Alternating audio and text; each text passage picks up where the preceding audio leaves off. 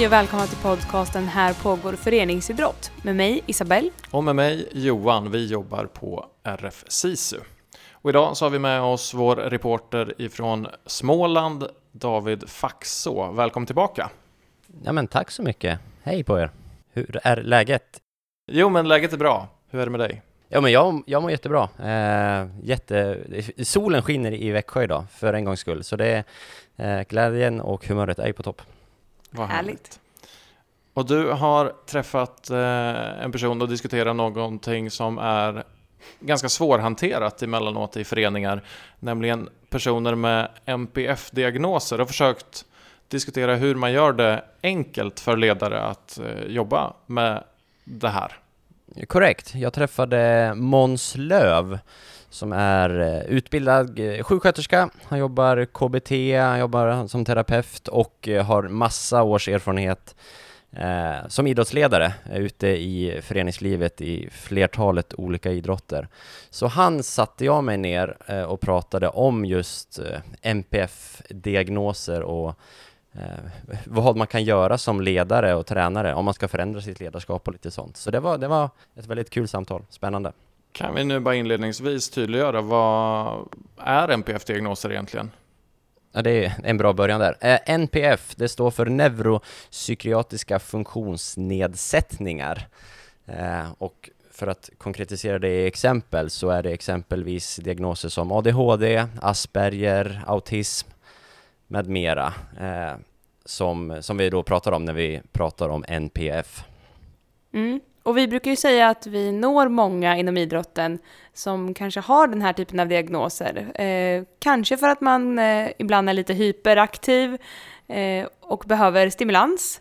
Men såklart också för att vi når ju många barn och ungdomar. Så vi når ju även de som har NPF-diagnoser. Oh ja, vi, vi når eh, väldigt många av dem. Det finns till och med studier på det att att det är upp mot 80% av killar och strax vid 70% eh, strecket bland tjejerna av de som har NPF-diagnoser i de unga åren är med i en idrottsförening. Så det är ju det är väldigt många, vilket är såklart jättekul. Eh, och vi pratar också med Måns om, om idrottens betydelse eh, som idrotten har för barn och unga med NPF-diagnoser. Vilken otrolig, eh, vad viktig idrotten är eh, i deras vardagliga liv. Mm, vad kul. Jag tänker att vi ska ge oss in i det här samtalet som du har haft med Måns. Men vi behöver ju också förtydliga för er som lyssnar att vi har haft lite tekniska problem under den här inspelningen, vilket gör att ljudkvaliteten i början utav samtalet kommer vara ja, lite sämre än vad den är i slutet. Korrekt. Det blev strul med tekniken, så ungefär första hälften eh, är lite sämre, andra hälften är eh, betydligt bättre. Så så håll ut om ni är sådana ljudkvalitets, eh, att ni kräver det, eh, för det blir bättre. Men samtalet är intressant rakt igenom, tycker jag.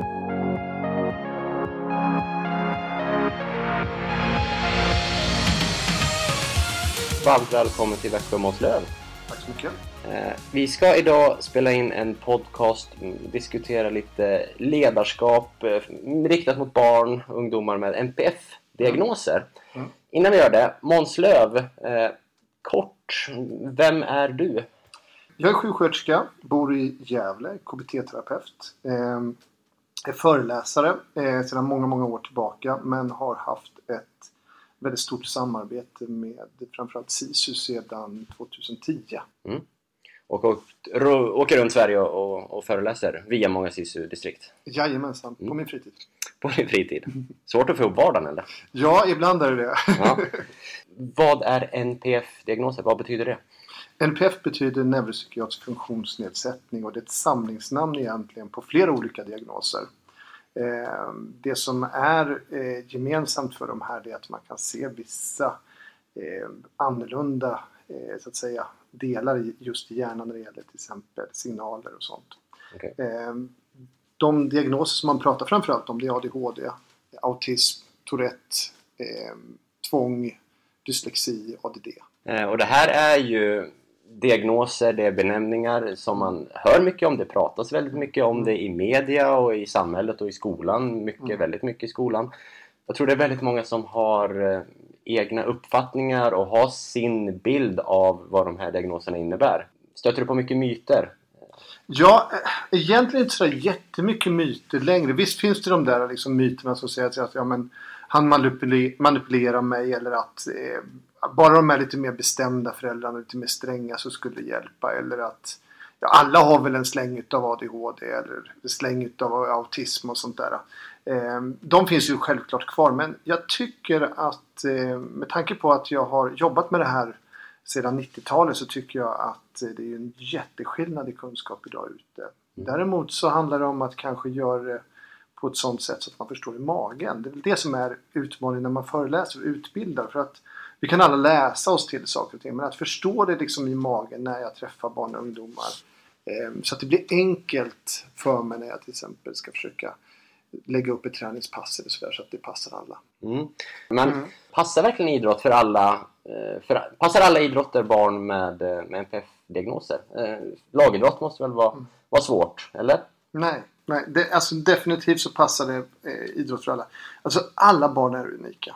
Eh, och, och, det här glömmer man bort ibland bara för att man till exempel har på pappret en diagnos betyder inte det att jag kanske är lik de andra med samma diagnos. Vi vet om att det är större skillnad mellan till exempel barn och ungdomar som har en diagnos än de som inte har det.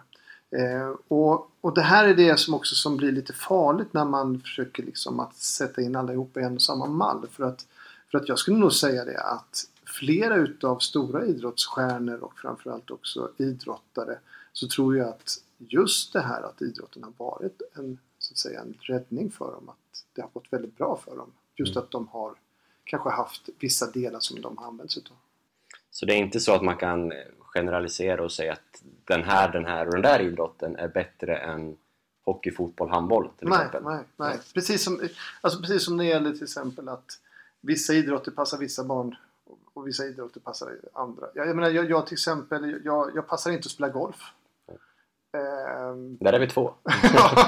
men, men, jättesvår sport. jättesvår. Eh, däremot så älskar jag cykling. Men det, det, jag tror att det handlar väldigt mycket om vilket intresse du har och hur du har fångat intresset hos personen. Mm.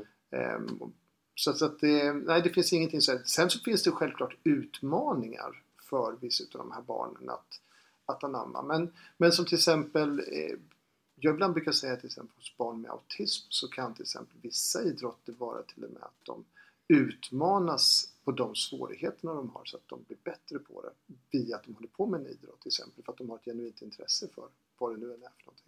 Kan vi hitta något konkret exempel på uppstuds? Ja, men alltså jag vet väldigt många, många ungdomar till exempel med, med autism som håller på med, med till exempel kampsporter där, där, de, där de blir väldigt påtagligt också. Som att det har en väldigt tydlig struktur men det blir också en struktur i faktiskt att träna sig att socialisera sig. Så att, eh, men fotboll är lika så. Jag sa det att det, det, syns om man läser mer och mer. Mm. Det är av många idrottspersonligheter som har kommit ut. Jag, jag tänker bara på rak arm. En sån som Pelle Fosshaug för mm. mig som är från Västerås, bandystaden. Mm. Yes. Och han har väldigt, pratat väldigt mycket och väldigt mm. öppet om sin ADHD och mm. nämner det som en superkraft mm. och så vidare. Eh, vad betyder det för, för idrotten? Alltså jag, jag tror så här att det betyder väldigt mycket att man kanske förstår att man kan inte till exempel sätta alla i samma mall utan att vi måste ha en, en, inkluderande idrott på ett sådant sätt att alla ska kunna få en chans att vara med. Eh, och desto mer vi har en öppenhet i idrotten och ser möjligheten till att alla kan vara med desto bättre kan det gå också för att jag menar vissa utav stjärnorna. Ibland så sa jag så här utan kunskap till våra ideella ledare kommer vi missa framtida OS-medaljer. Eh, för jag tror att väldigt många utav barn till exempel med NPF-diagnoser kan bli väldigt, väldigt duktiga för att de har ju den här förmågan att verkligen kunna hyperfokusera på det de gillar och det de älskar. Så, att, mm. så att då finns det en väldigt stor chans att de går väldigt långt.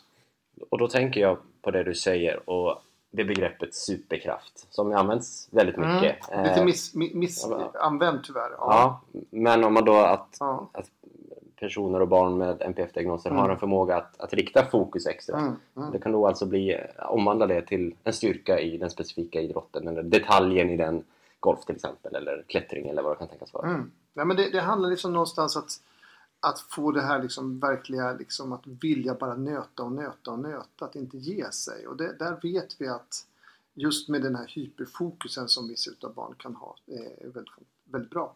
Eh, jag tänker på, du var inne på det här med superkraft. Ja. Jag tycker ändå att jag... Utveckla gärna. Ja, alltså superkraft. Eh, när man säger så att det har ju blivit liksom ungefär som en trend att man säger att ADHD är en superkraft eller NPF är en superkraft. Och det, är lite missvisande för att för väldigt många så är det definitivt inte det en superkraft. Att, att ha en diagnos ADHD, autism, det är en väldigt stark, väldigt stor kamp varje dag för att kunna klara av sådana här alldagliga saker som, som för dig och mig kanske är bara liksom superenkelt. Mm. Eh, när vi började använda det här med superkraft då var det egentligen att vi försökte förklara det som att, att man kan se det som en superkraft precis som Stålmannen att han innan han förstod hur han skulle använda till exempel att flyga, att han körde in i trän och hus och sånt där. Men när han lärde sig hantera det, då, då blev det ju någonting. Och, och samma sak är det för de här barnen och ungdomarna att, att eh, de måste ju lära sig hantera Då kan de gå väldigt, väldigt långt.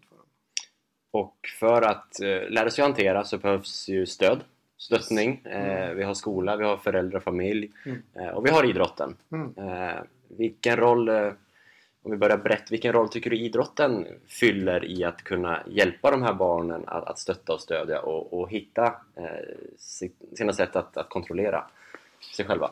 Om vi säger så här, jag, jag tänker att vi ska se lite bredare perspektiv. För många gånger är det så att, att de här barnen har en väldigt stor kamp för att klara av att gå i skolan, träffa kompisar och sånt där eh, med alla de åren jag har jobbat så har jag mött väldigt många barn där idrotten har blivit som en oas för dem. Där de har liksom fått utvecklas, de har fått känna sig duktiga, de har mött människor som har trott på dem. Ser vi det ur ett samhällsekonomiskt perspektiv så är det här någonting helt fantastiskt för att det här ju också gynnar ju att de orkar med och klarar av de sakerna som kanske är jobbiga med skolan och annat dylikt. Så, så, att jag tänker mig att idrotten har en jätte jätteviktig plats för de här barnen. Att de ska få en, en, en möjlighet. Sen så kommer vi in på det där liksom, hur ska vi hinna med och allting. Och, och där ligger väl kanske liksom lite grann min grund varför jag startade. För att i början var jag ju rätt förbannad för att idrotten vill är ju väldigt tydlig att allas rätt till att vara med i föreningsdriven verksamhet. Det liksom, skulle inte spela någon roll varken liksom kön eller etnisk tillhörighet eller religion eller vad som helst eller om du har en diagnos. Så blev jag början rätt förbannad men det jag upptäckte rätt fort där 2010-2011 det var ju det också att det fanns inga utbildningar inom idrottsrörelsen. Och samtidigt kan vi ju inte eh, liksom klanka ner på ideella ledare. De har ju inte den utbildningen. Och då, då måste vi kunna ge dem den utbildningen, vi måste kunna ge dem den möjligheten. Och, och, hela tiden så måste vi vara liksom med i att de är ideella ledare. Det är väldigt svårt att vara ideell ledare idag.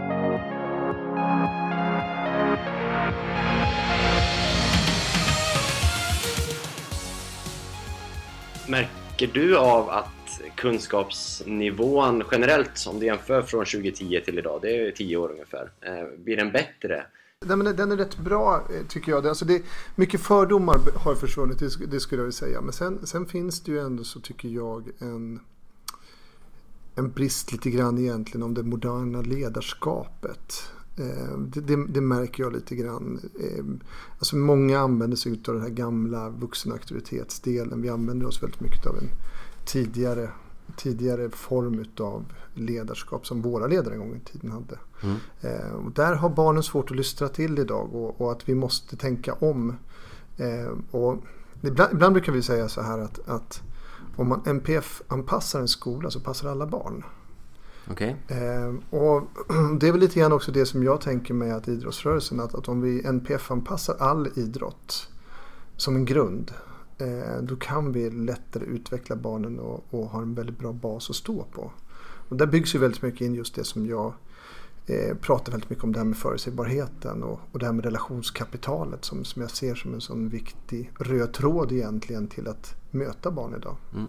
För vi är ju bara ett par timmar ifrån eh, en föreläsning du ska hålla här i Växjö mm. idag eh, mm. som heter Den förutsägbara idrottsledaren. Mm. Och det är också den som du, du, du är ute runt om i landet och, mm. och håller. Mm. Vad är en förutsägbar ledare? Det handlar egentligen om, jag menar när du och jag, vi säger vi möts så här nu. Eh, en del utav våran eh, del om vi skulle lära känna varandra handlar om att vi vill socialisera oss med varandra. Vi vill, vi vill liksom se vad, vem den andra personen är. Och, och om, om, om jag till exempel, nu, nu är det så att nu är du intresserad av att fråga mig frågor här men, men jag har inte ställt några frågor till dig så vi har inte liksom egentligen skapat relationskapital du och jag. Nej. Och det bygger egentligen att lära känna en annan person. Att, att, visa på vem man är, att kunna förklara vem man är. Och är man ledare också att kunna visa ungdomarna och barnen att, att man är kunnig att vara ledare. Eh, att man har den, den kunskapen. Eh, men sen så också det här genuina intresset utav att möta individen. Mm. Ehm, Förutsägbar ledarskap handlar ju väldigt mycket om kunskap, skaffa sig kunskap om barnet, att ha den här relationen. Precis som vi har med vänner eller vi partners eller vad som helst. Liksom, att när vi, när vi liksom lär känna någon riktigt. Eh, och när den blir förutsägbar, då blir vi trygg med den personen. För när den personen är förutsägbar då kan vi liksom slappna av för då vet vi om hur han eller hon kommer agera eller reagera i situationer. Mm. Eh, och jag blir trygg också då i, i, den, i den rollen som jag blir till exempel om jag har dig som ledare. Om jag vet om att ja, men om jag gör så här så kommer du reagera på ett sätt. Ja, men då, då kan jag bli trygg med att veta hur jag beter mig och då lär jag mig mycket mera. Okay. Mm. Eh, och du säger att man ska lära känna personen, lära känna individen. Investera i relationen. Ja, mm. och det är ju...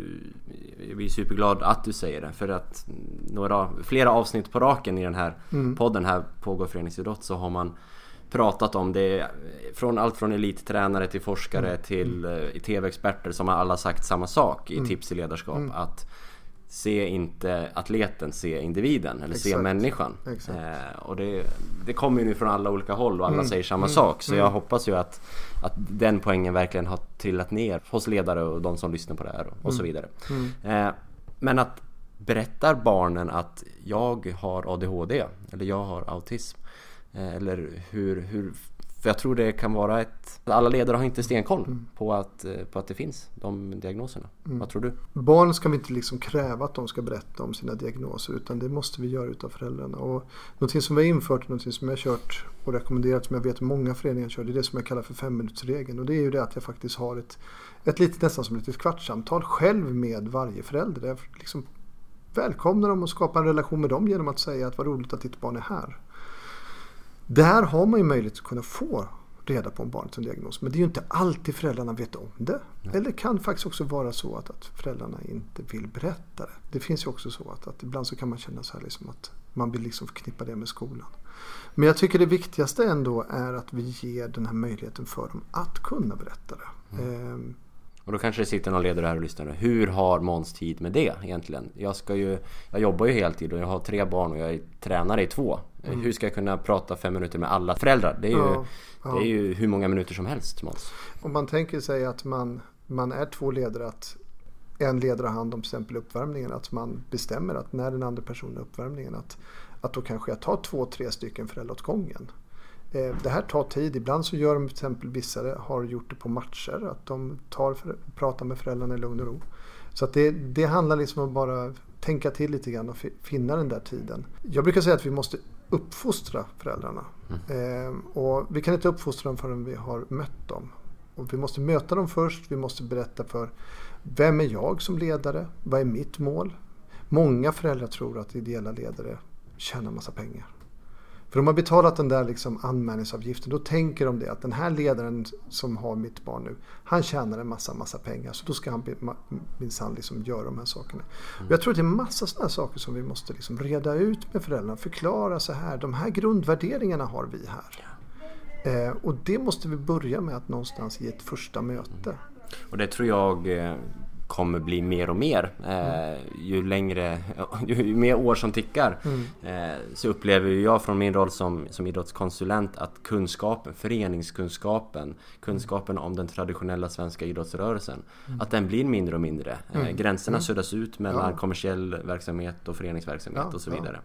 Ja. Eh, så det är en jättebra poäng eh, för ledare och för föreningar i stort att mm att möta föräldrar och möta det tidigt och ha en tanke och ett mål med hur man möter föräldrarna och mm. vad man vill få ut och vad man vill få in. Eh, jag tänkte att vi skulle börja runda av lite mm. Måns. Eh, mm. Vi har landat redan nu i några konkreta tips ju. Eh, mm. Vi har, lägg fem minuter mm. per förälder eh, och, och, se individen, se människan, investera mm. tid i, i barnen och ungdomar, eh, ungdomarna. Kan vi, har vi några mer konkreta här, tips som ledaren som lyssnar på det här kan ta och ta med sig till träningen ikväll? Mm. Eller så? Jag utgår ifrån att ge barnen en form av struktur. Det är det som jag pratar oftast om. Alltså har man en grundstruktur så hjälper man barnet att bli lugn. Ge barnet svar på när, var, hur, med vem, hur länge och vad hände sen. Eh, försök att göra även träningspassen förutsägbara. Att utgå från rutiner, att göra likadant varje gång. Man behöver inte hypa till det och göra det häftigt. Och liksom att, att, utan utgå istället från vad är målet med själva träningen. Att du vet om det, att barnet vet om idag har vi målet med det här. Det är den här övningen som är den viktiga saken. Eh, men också att de har en tydlighet liksom med, med början och slut. Eh, använd whiteboard. Mm. Skriv upp Mm, det är hur man instruerar och hur Ja. man diskuterar. Det Ja, ja. pratar vi ofta om på våra ledarutbildningar. Ja, Då säger vi ofta att inte bara berätta utan visa. Men du ser Visa. också kanske lägga till skriva. Eller Skriv- rita. Skriva och rita. Mm. Det är jättebra att använda det visuellt för barnen. Det behöver de. Eh, och sen minst det viktigaste av allting, jobba med förstärkning. Eh, när Kalle till exempel står och puttar kompisen i kön eh, så är vi där och säger åt honom hela tiden. Men när han står still då? När han gör det där vi vill? Det är då vi ska liksom jobba med att förstärka honom. Minska ner på tillsägelse och öka förstärkelse när han gör rätt. Och det är som du säger, att MPF anpassa. För det passar ju på... Ja men det passar alla Det passar på alla. Ja, ja, ja. ja. När de gör någonting bra, beröm istället för Beröm. gnäll när de gör någonting Ja, dåligt. ja, ja. Ja. behöver inte vara raketforskning. Nej. Nej. Nej, det, det är inte det. Det är, det är det som är så spännande med det här. Ja.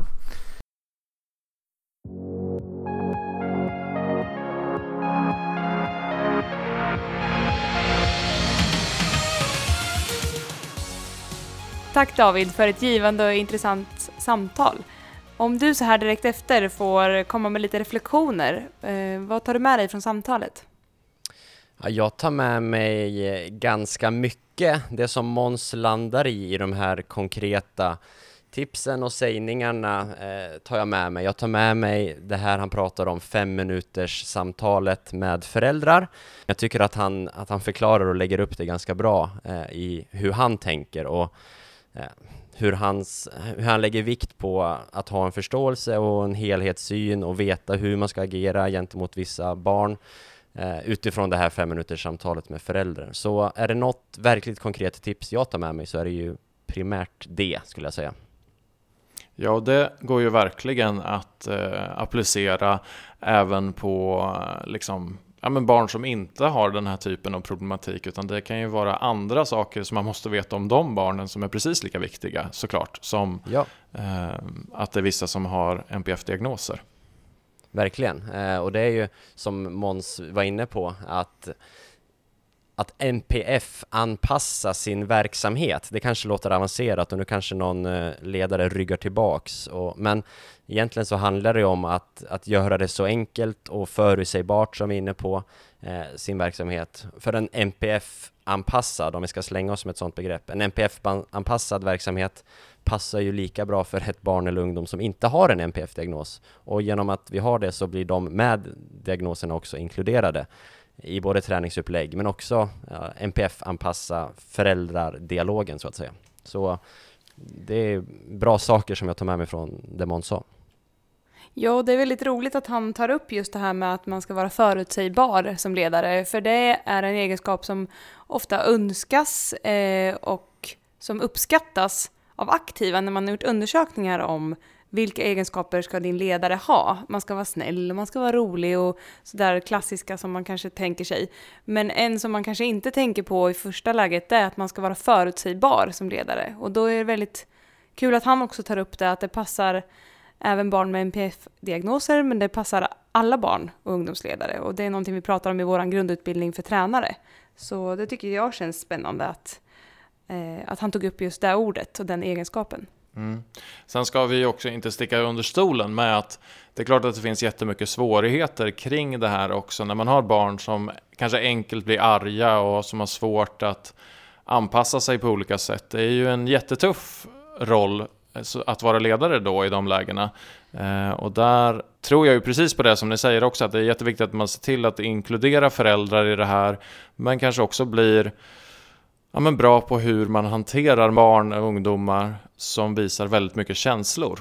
Ja, och det där man ska ha i åtanke också, det är att det är ju inte bara de här barnen som ställer kanske specifika krav eller som man måste anpassa sig för, utan det kan ju också vara andra föräldrar till, till vilket barn som helst som också ställer krav på eh, ledaren när man har en väldigt blandad grupp eller vissa som kanske kräver mycket uppmärksamhet. Och det är ju en väldigt svår balansgång som ledare. Så att eh, vi ska absolut inte tro att vi bara kan ja, förhålla oss till det här samtalet och sen helt plötsligt så hanterar man det här helt fläckfritt. Utan det kommer fortsätta vara utmaningar i den typen av, av ledarskap.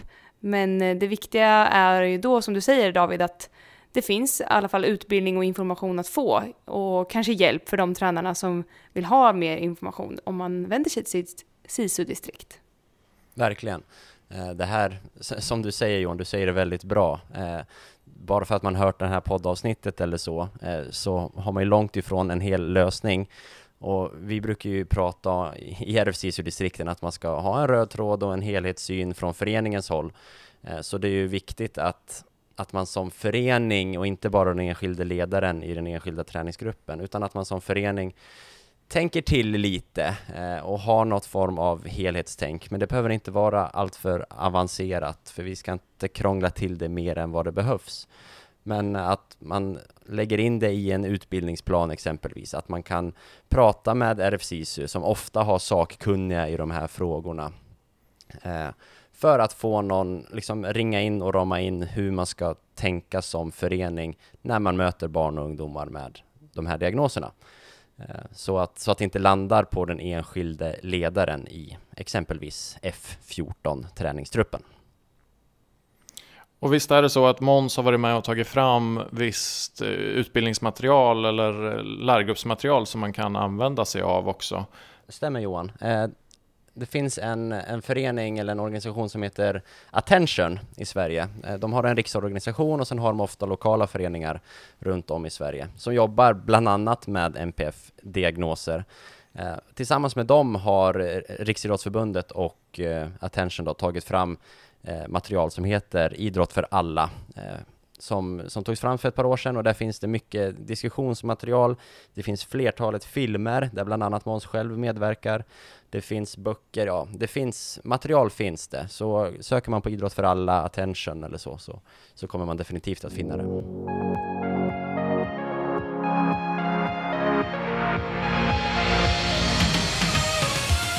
Du har lyssnat på ett avsnitt av podcasten Här pågår föreningsidrott där vi idag pratade om NPF-diagnoser och hur vi kan anpassa ledarskapet efter det.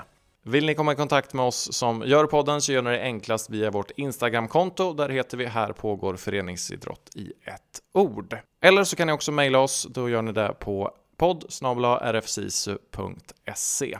Vi är tillbaka igen med ett nytt avsnitt nästa